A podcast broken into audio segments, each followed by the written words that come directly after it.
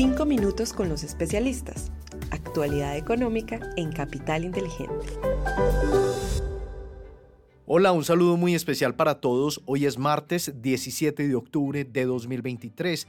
Somos Lizeth Sánchez y quien les habla Juan José Ruiz y les damos la bienvenida a nuestros cinco minutos con los especialistas. Este es el podcast donde analizamos semanalmente la actualidad económica y es realizado por la Dirección de Estructuración en Mercado de Capitales de Bancolombia y el equipo de contenidos de Capital Inteligente Bancolombia. Los datos económicos más importantes de la semana. Muy bien, y comenzamos este episodio contándoles que el mercado de Estados Unidos inició la semana con volatilidad producto del conflicto entre Israel y Palestina que generó presiones alcistas en el precio del petróleo. A lo largo de la semana se publicaron datos macroeconómicos de inflación relevantes como el índice de precios al productor e índice de precios al consumidor. Ambos estuvieron levemente por encima de las expectativas de los analistas, pero no causaron impactos significativos en el mercado. También se conocieron las minutas de la última reunión de la Fed, en términos generales, se espera que la política monetaria se mantenga restrictiva mientras que la inflación converge a su nivel objetivo del 2%, pero con indecisión sobre la necesidad de realizar un último incremento de tasas de interés. En Asia se publicó la inflación de China que no mostró variaciones, lo que da muestra de que se mantienen las presiones deflacionarias e incrementan las preocupaciones sobre la recuperación sostenible de la economía debido a una débil demanda interna. A nivel local, en agosto se registró una caída anual de 10% en las ventas minoristas y de 8,6% en la producción manufacturera, en cuanto a los datos económicos de la semana, hoy martes 17 de octubre se publican las ventas minoristas de Estados Unidos en septiembre y el viernes 20 de octubre la balanza comercial de Colombia correspondiente a agosto. Desempeño de los mercados internacionales. Les compartimos los tres datos más relevantes de los mercados internacionales de la última semana. Primero, el dólar medio a través del índice de XY aumentó en 0,6% hasta los 106,6 puntos. Segundo, la renta variable internacional registró un comportamiento positivo. Los principales índices mostraron valorizaciones. El Nasdaq subió 0,15%, el Standard Poor's 500 creció 0,87% y el Dow Jones incrementó 0,79%. Y por último, en la renta fija internacional, el Tesoro de 10 años registró una valorización de 17 puntos básicos frente a la semana anterior, cerrando en 4,61% desempeño de los mercados en Colombia. Bien, y ahora les compartimos tres hechos destacados del mercado local durante la semana pasada.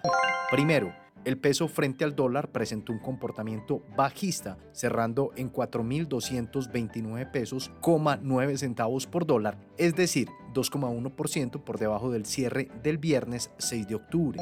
Segundo, la renta fija registró valorizaciones generalizadas en línea con el movimiento de los tesoros americanos, la curva de TES en pesos presentó una valorización de 46 puntos básicos en promedio y la curva en VR registró una valorización promedio de 39 puntos básicos.